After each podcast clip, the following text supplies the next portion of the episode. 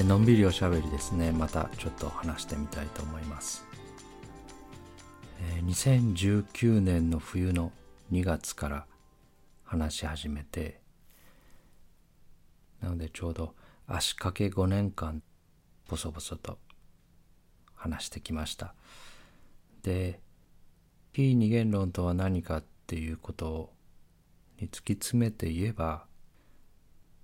第69回の「これ」という回で話したことに尽きるわけですねそれ以上何かあるということはなくてこの回で話したことが非二元論とは何かっていうことそのものだと思うんですね。なのでそこを話してそれで終わりでよかったのかもしれないんですがまあ70回71回とそこから2回かけて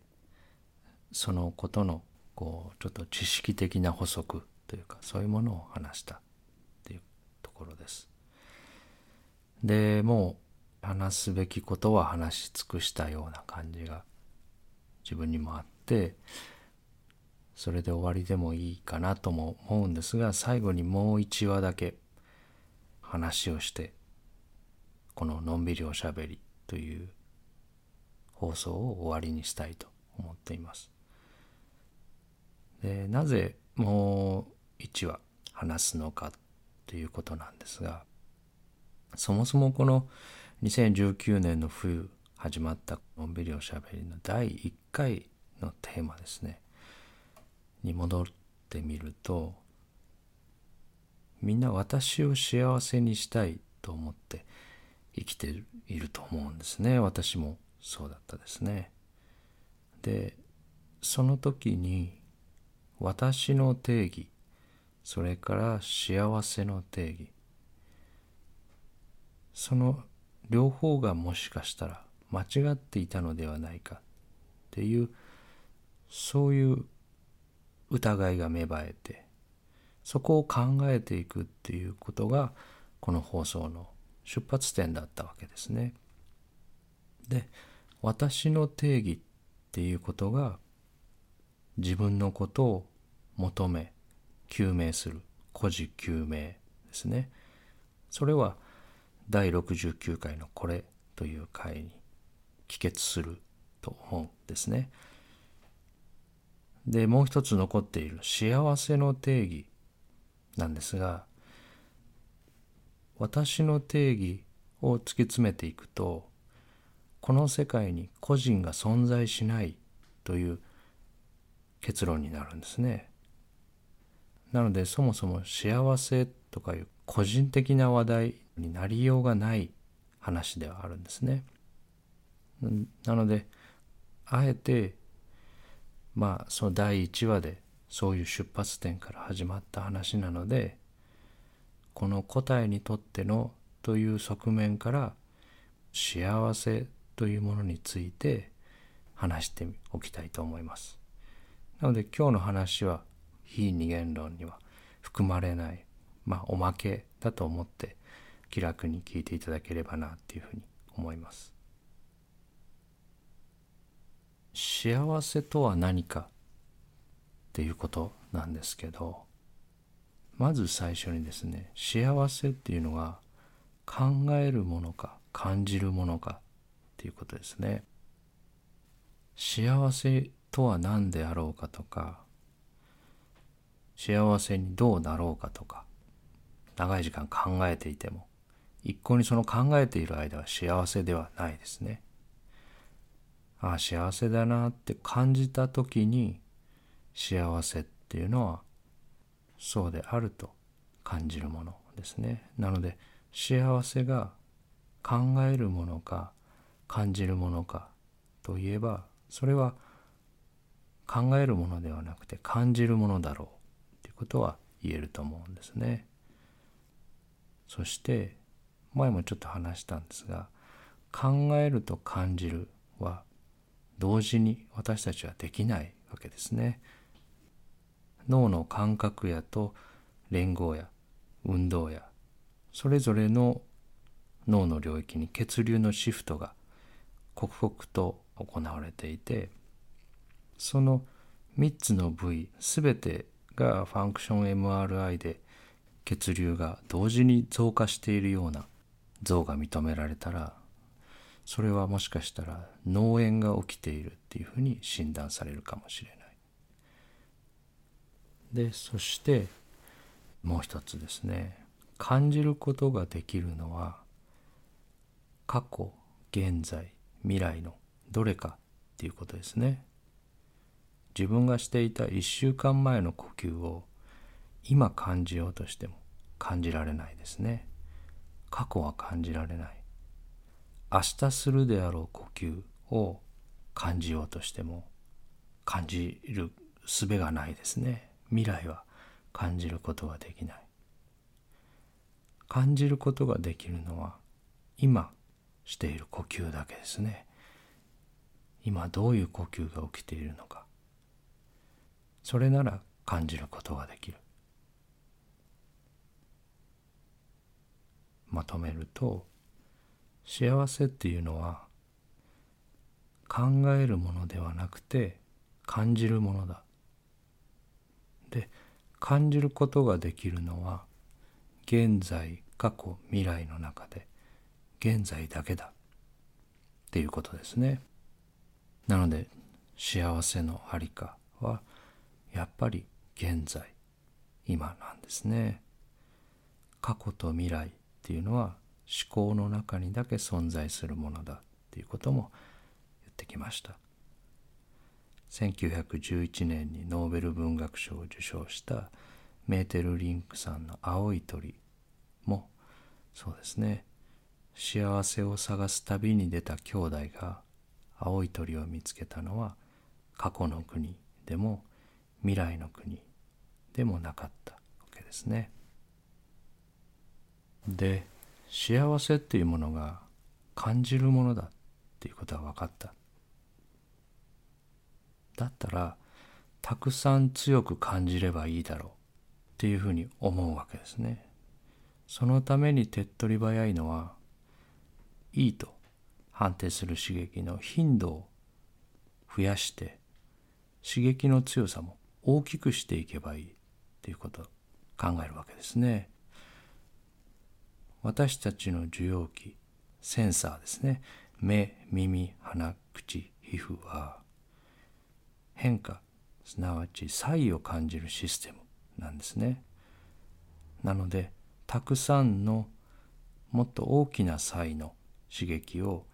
受容器に入れればいいだろうっていうことになるわけです。で若い時の私はですね欲しいものを手に入れていけば幸せになれると思っていたわけですね。車、家、お金、パートナー、友人、学歴、職業、地位、名誉。こういうものを少しずつ良くしていけば、それだけ良くなった分だけ幸せに近づくだろうっていうふうに思っていたわけです。でもところがですね、ある程度年を取ってくると見えてくる。手に入れても手に入れてもすぐ次のものが欲しくなり美味しいものを食べ歩きしても食べても食べてもまたお腹が減ってどれだけ行きたいところに観光地に旅をしても見たい映画を何本見てもまた日常が物足りなくなってより強い刺激がより多い頻度で欲しくなる。例えばですね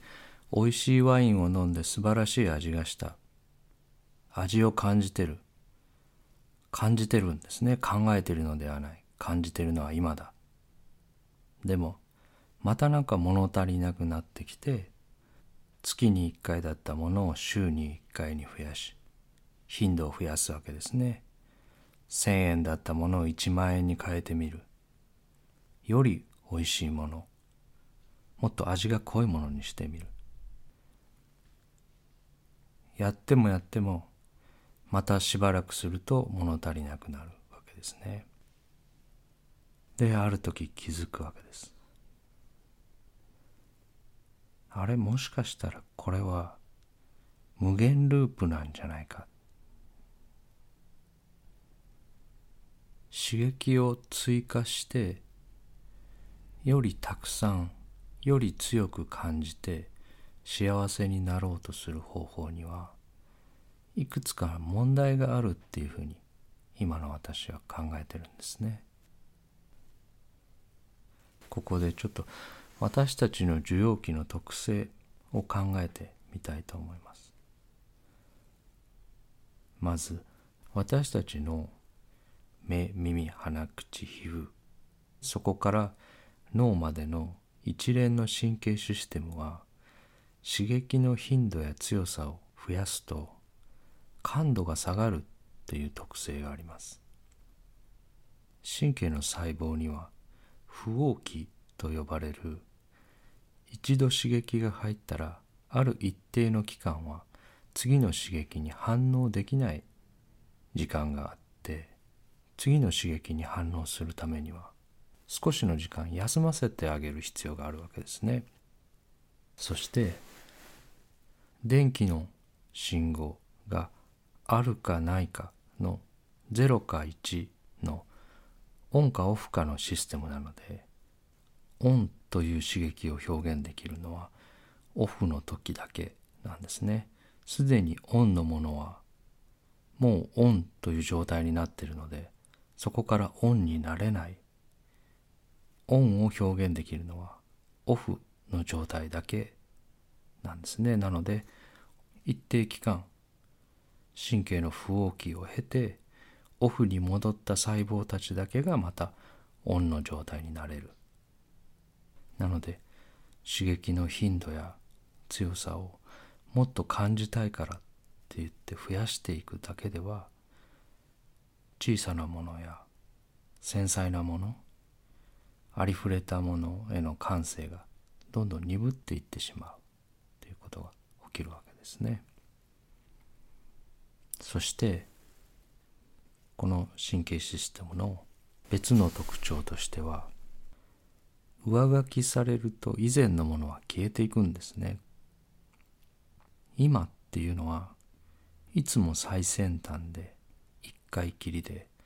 それだけがリアリティですね。実在ですね。ドミノ倒しのイメージで言うとドミノがまさに今倒れている。そこだけが作り出され続けているんですね。すでに倒れてしまったところまだ倒れていないところっていうのはこの世界に存在していなくて常に新しくことが起こり続けているところだけが現れ続けている次々と作り出されるものは上書きされていって以前のものはなくなって存在しなくなっていくっていうことが起こり続けているわけですね。ちょっと身近な例えに変えてみると美味しい食べ物を食べて幸せになろうと考えた。うなぎを食べて素晴らしい味だった。次はウニを食べてイクラを食べてたくさん高いもの美味しいものを食べた。満ち足りた気持ちで家に帰って机の上に出しっぱなしにしていた食べかけたスナック菓子の残りをパッと口に入れて食べてしまった。すると脳の中の味覚屋は素晴らしかったうなぎやウニやイクラの感覚は全部消えて湿ったスナック菓子の味覚に置き換わるわけですいくら食べてもいい思いをしてもまたいまいちなものに置き換わってそれをいい刺激に塗り替える作業の終わりのない繰り返しなわけですね。ある感覚が生じた時必ずそれ以外の感覚それまでにあった感覚は消失してその感覚だけに限定されるっていうのがこの神経システムの宿命なんですね。だから刺激によってどれだけ素晴らしい画像や音や味覚や触覚やそういうものを脳の感覚やに作り出したとしてもいずれ別のもので必ず上書きされてまた心地いいと感じるものに塗り替えるっていう作業をやり続けなければいけないそして刺激によってその素晴らしい感じを作り出した回数だけその刺激が減衰していくことも味わわなければいけなくなるわけですね。脳に届く信号は一つ目の世界の無常を反映して刻々と変化して上書きされ続けていきます。山の数が谷の数だって前言ったかもしれないんですが入力ですごくいいを一時的に作り出したとしても必ずしばらくすると減衰するシステムなのですごくいいは無常の世界ではすごくいいではないに移行するわけですね。まあちょっと違う出来事ですけど私よくここのところ似てるなと思うのは自分が若い時ですねイライラした時には脳に届くお砂糖が足りないんだって言われて甘いものを取るようにしてたんですね仕事を始まったばっかりでまだうまくできないことも多くてストレスが高い時休憩室に戻るたびに甘いお菓子とか飴とかそういうものを取って少しでも脳がちゃんと動くようにっていうふうにやってたんですけど最近言われているのは私たちがイライラするのは血糖が低い時じゃなくて血糖が下がる時だっていうようなことが言われています。イライラするたびに砂糖を食べてっていうことが血液の中の糖分ですね。血糖が下がるっていう経験も増やしている。で下がるたびにイライラするっていうそういうこう逆効果になっていたっていうことが今感じていることでこの刺激を入れていいとか気持ちいいとか素晴らしいっていうふうに持っていく。脳の感覚やを塗り替えるっていうことをやればやるだけ。それが失われていく感覚にもさらされるっていうことはまあそう言わざるを得ないと思うんですね。で、えー、もう一つ。今までですね胃の細胞に酸素やお砂糖が届けば胃酸が分泌される肝臓に酸素やお砂糖が届けば胆汁が分泌されるっていうふうにある臓器が働いた時にはその臓器が生み出すものがあるっていうこともちょっと触れたと思うんですね。それと同じことが脳にも言えて思考っていうのは脳の分泌物だっていうふうに言いました。幸せを感じようとして刺激を増やせば増やすほど脳に入る入力の数が増えるので分泌物である思考の数も増えるんですね。刺激の頻度を増やすと感度が下がってくる。より刺激する頻度を増やさなきゃいけない。より強い刺激が必要だって言ってますます刺激を入れれば下がった感度はさらに下がっていく。そして脳の感覚やに何かが作り出されたその結果の演算である思考の数もその刺激が入った数だけ増えていく。思考の数が増えるっていうことは感じているよりも考えている時間が増えていくっていうことなので現在にフォーカスが合っている時間帯よりも過去や未来にピントが合っている時間がそれだけ増えていく。物語の数を増やすっていうのは快や喜びを増やす簡単な方法ですね。例えばあるチームが優勝するのがいいことっていうふうに物語を握れば握るだけアップダウンの数と振幅の幅が大きくなってくる。それはすなわちケロンの数が増えていくということでもあるわけですね勝って嬉しいのは味わいたいけども負けてがっかりは味わいたくないっていうのは無理な話でストーリーの数と不満の数っていうのは連動しているわけですね。えっとここでちょっと皆さんお一人お一人が脳という臓器だとちょっと想像してみていただきたいんですね。脳という臓器は頭蓋骨というごくごく限られた小さな部屋ですね暗室の中にポツンと閉じ込められた存在なんですねあなたは外部から完全に遮断されていて真っ暗な部屋の中にポツンと一人でいるわけです。そして外との接点は神経繊維電線を通ってくる電気信号だけなんですね。見えるや聞こえるなどの五感の入力も手足に動けと伝える出力出ていく方の信号も一回必ずデジタル信号に変換されるわけです。この私たちが閉じ込められている暗室の外の世界に一つ目の世界にはエネルギーの波が存在していると考えられていてそれらは波なのでアナログな世界なんですね。変化し続けている連続した世界。それが目耳鼻口皮膚などの受容器に当たってデジタルな電気の信号に変換される。言ってみたらモールス信号のような状態ですね。ピピピピピっていうふうに電気信号として暗室の中に送られてくる。網膜や内耳といった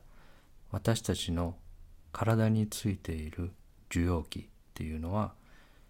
アナログ情報をデジタル情報に変換する変換器だということが言えるわけです。でその結果膨大な数のこの PPP 信号がですね毎秒ごとに脳に押し寄せてくるわけです。もし手であるものに触れたとしたら真っ暗な暗室の中に幽閉された状態である脳に触れてない状態から触れている状態に変化したっていうことが電気信号に変換されて PPP 信号として届きます。この信号が視覚や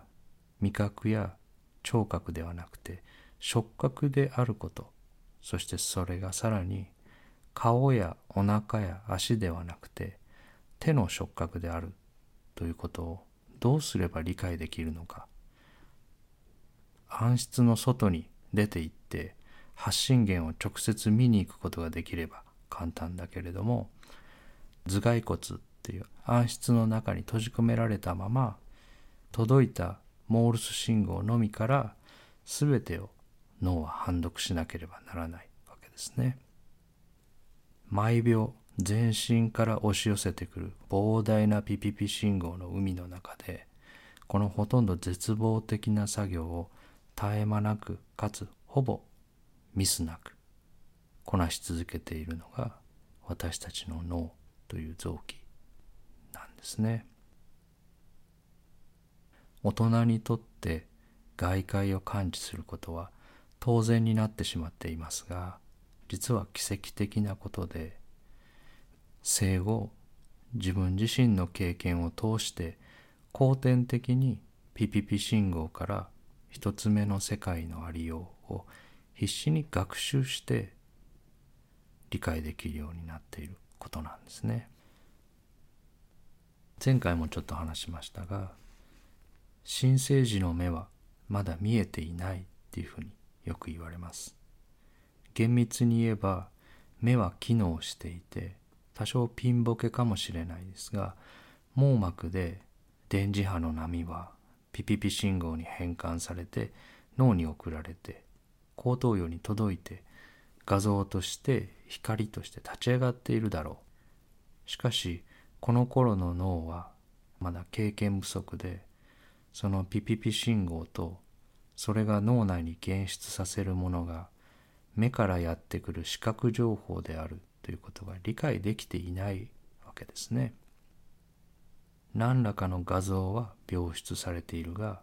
大人のような見るという経験は存在しないわけです。ピピピ信号を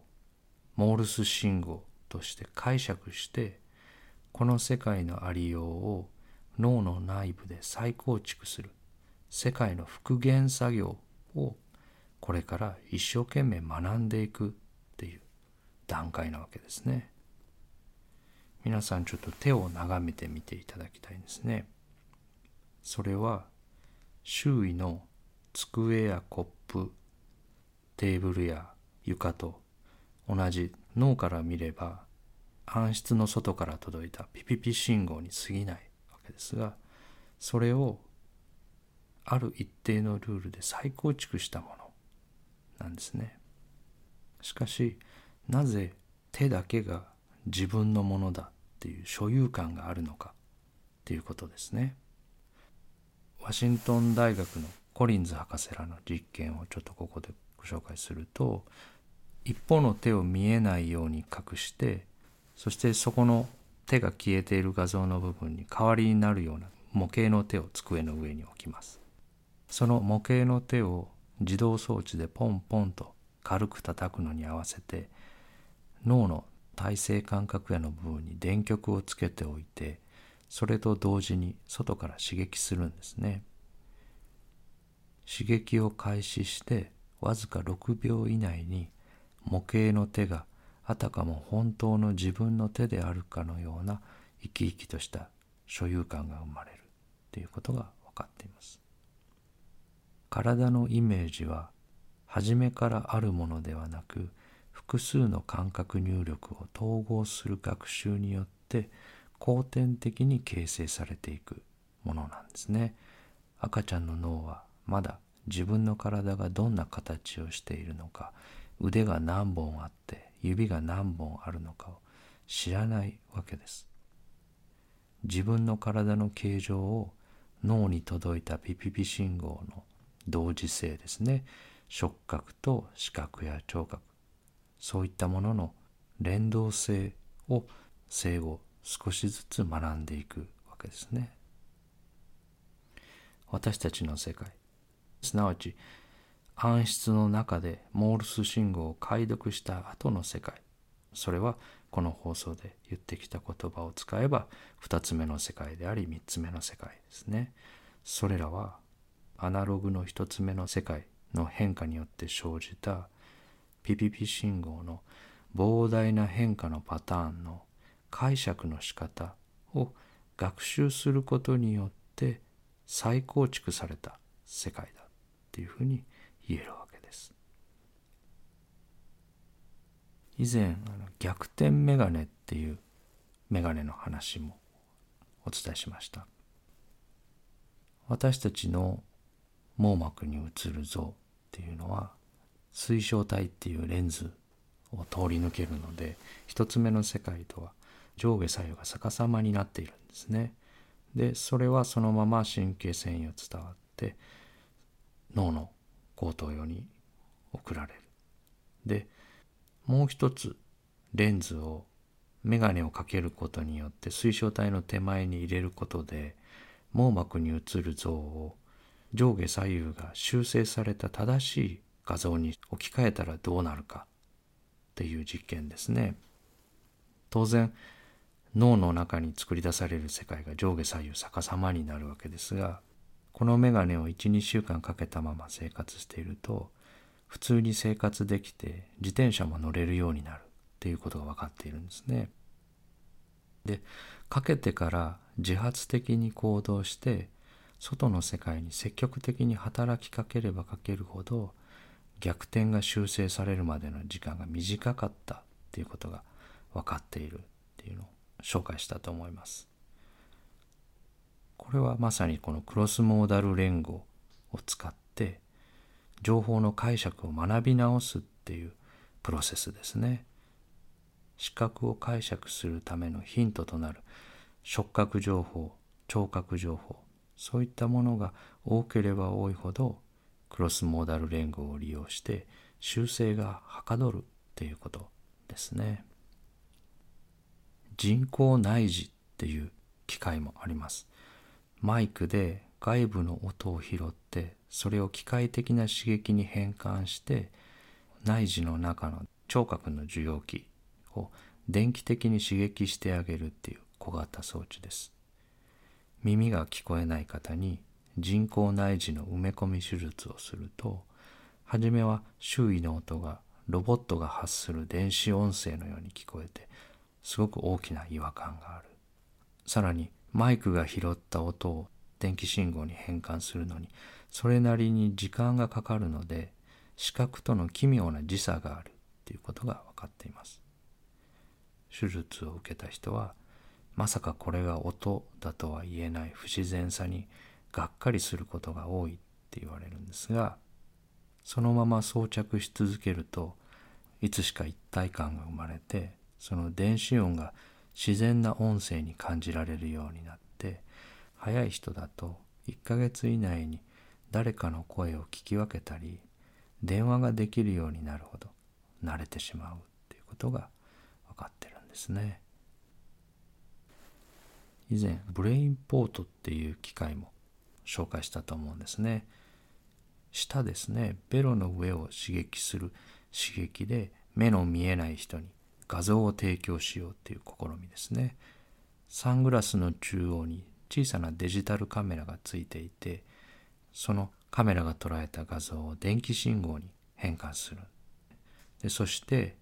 3センチ ×3 センチのベロの上に乗せる刺激装置シートを作ってシャンパンの泡や炭酸入りキャンディーを舐めているような刺激をベロの上に画像の変化に合わせて送ってあげるわけですね。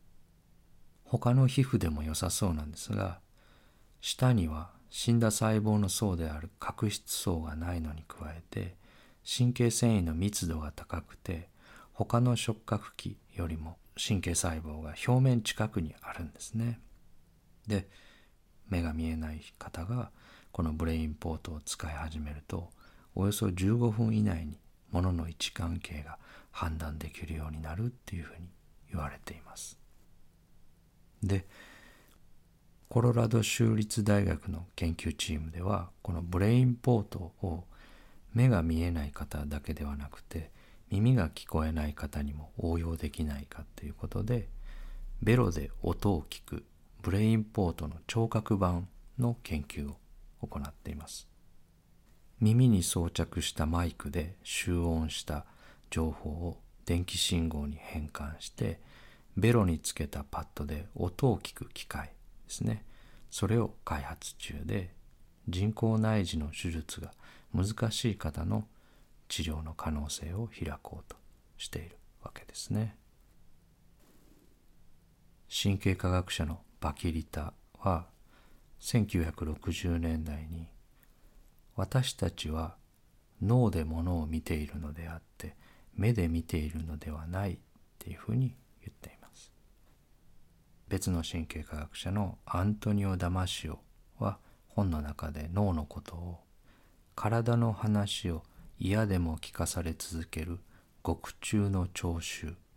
ていうふうに表現しているんですね。監獄の中の観客暗室の中にポツンと一人いて外から押し寄せているピピピ信号の解読をし続けているそういう存在だっていうわけですね。じゃあ脳が書き出した世界っていうのは一つ目の世界をどれだけ忠実に再現できているのかっていうことになってくるわけですが脳が知ることができる情報っていうのは生まれてこの方ピピピ信号だけだったわけですね。一度も暗室の外に出て世界を実際に見たことがない東京大学の薬学部の教授の池谷裕二さんが書かれた「パパは脳研究者」っていう本を、えー、前回児童発達の部分を話すのに参考にさせていただいたんですがその本の最後の方の文章ちょっと紹介しておきたいと思います。脳のピピピ信号が現実の世界の情報を運んでいると仮定することは無謀です。現実の世界っていうふうにここで池谷さんがおっしゃってるのは一つ目の世界ですね。宇宙人の音楽が単なる過程に過ぎないように脳にとって現実の世界一つ目の世界はただの仮想でしかありません。いわば幻覚です。宇宙人の音楽っていうのはこのアナログの一つ目の世界に意味やメッセージがあるっていうふうに解釈することの例えですね。一つ目の世界の波の変化が音楽っていうふうに捉えるような考え方ですね。脳にとって唯一確実なことは私とはピピピがあやをなす大海に浮かんだ存在だということだけです。それは意味を伴わない抽象の世界。いや意味という概念すら無効なピピピのみの純世界です。はて困りました。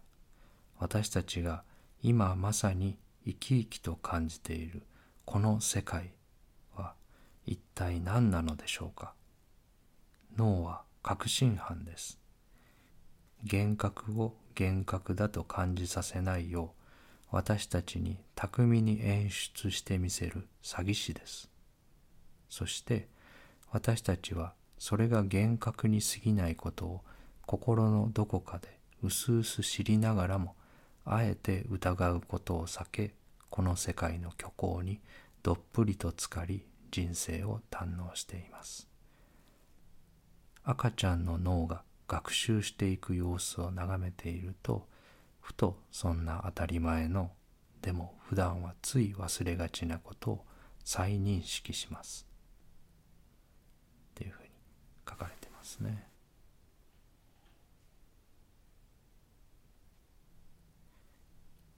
えー、幸せっていうテーマに戻ると今までの私はですね目耳鼻口皮膚などにいい刺激を追加することで幸せになろうとしていたわけです何か物足りないのでお醤油に砂糖を追加する作戦ですねだけどそれはここまで見てきたことを合わせていくと脳に届くピピピ信号の数を増やすっていうことなんですね。それはすなわち脳が危険か安全かを計算しなければいけない仕事の量が増えるっていうことでもあるわけです。そもそも受容器に刺激がたくさん入るっていうことは脳にとってはデスクの上にボンってこう置かれる仕事の量ですね。解読しなければいけない暗号の仕事積まれるっていうことと同じことなわけですね。全く外の状況がわからない暗室に閉じこもったままで送られてくるモールス信号の中に近くに敵の潜水艦が潜んでるとか戦況が悪くなってるとかそんな物騒な情報が紛れ込んでいないか見逃さないように解読し続けなければいけない。モールス信号が届くっていうことは変化を感知するシステムでは暗室の外に何か変化が生じたっていうお知らせなわけです。ピピピ入力が届くっていうことは戦うか逃げるかの二択が必要かどうかっていう演算のスタートでもあるわけですね。だけど選択肢はもう一つありました。戦ったり逃げたりせずにそこに安住して落ち着いていていいっていうものでした戦ったり逃げたりの二択ではなくてそのままでいいという選択肢は刺激入力で生み出されるものではなくてそもそもその計算が立ち上がるピピピの入力がないということなんですね。入力刺激がある快か苦かを判定して動くということを繰り返し続けている。刺激を加えることでそのままでいい安住していていいを得ようとするのは作り出したいものと道具が全く合っていないっていうことですね。目的のものを壊してしまう道具で平和を作り出そうとしているようなものだっていうことが言えると思うんですね。パソコンの皆さんちょっとイメージしていただきたいと思うんです。インターネットを通じて外部からどんな信号が入ってきたとしても必ずウイルス駆除ソフトが立ち上がってその信号を通していいのか通してはいけないのか演算を開始しますねそれでパソコンのメモリが大量に食われて本来やらなければいけないソフトやアプリの動きがぎこちなくなるわけです外からピピピ信号が届くっていうことは私たちの防衛プログラムがスタートするっていうことでもあるわけですね。そして防御を始めた瞬間に自分は攻撃される可能性がある危険が存在しているっていうことになるわけです。そして入力がないっていうことは空っぽや空虚そういう物足りないとかそういったものではないっていうことですねそれとは真逆の刺激が入って収縮して限定されてしまう前の静かな全てがあるところだっていうことです。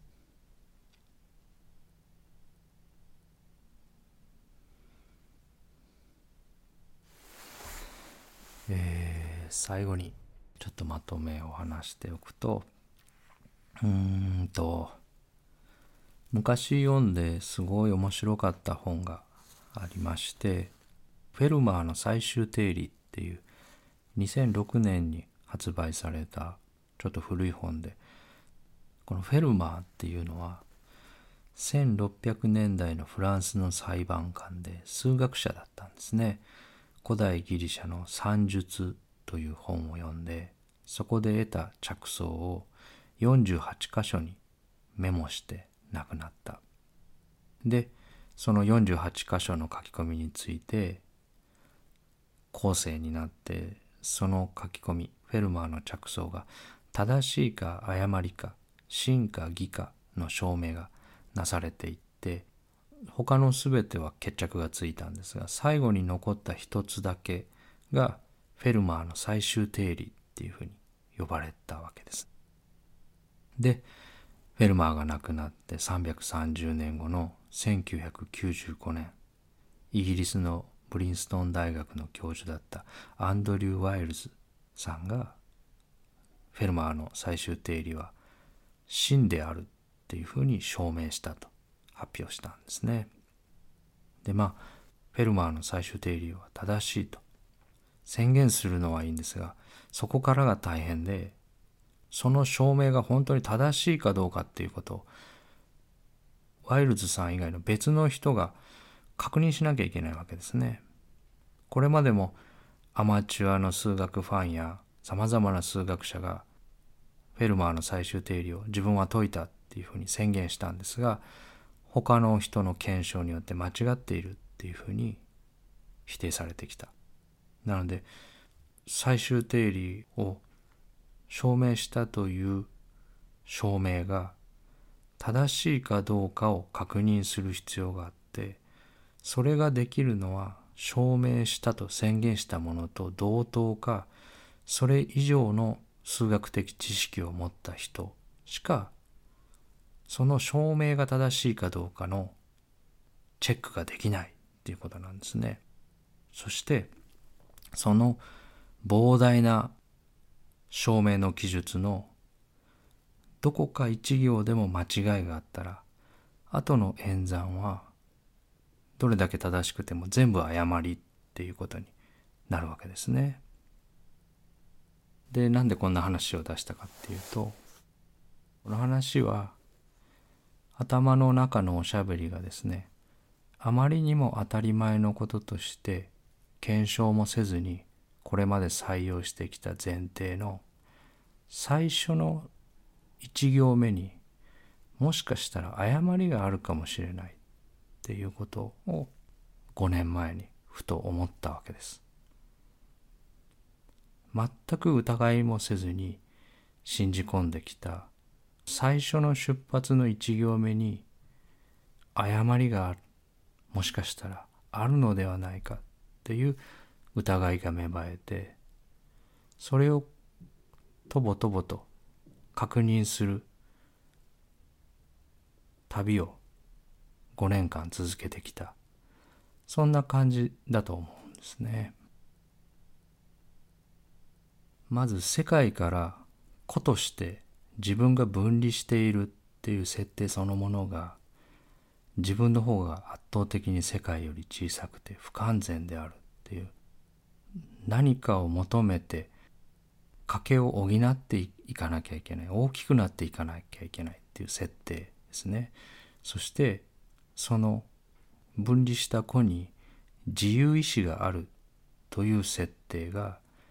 罪悪感や無力感と表裏一体なんですね。実際は個人の意志によって世界が動かされているのではなくて世界が変化した結果個人が動かされているわけでなのでことがあるごとに思い通りにいかないことが現れるわけですね。思い通りにいかない無力感ですね。でそしてうまくいかないことが自分のせいだ。ことになって罪悪感になるわけです。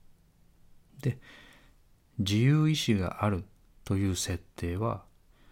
個として世界から自分が分離しているっていう最初の前提があって初めて分離したものに自由意志なり所有なり何かがあるっていうことになるので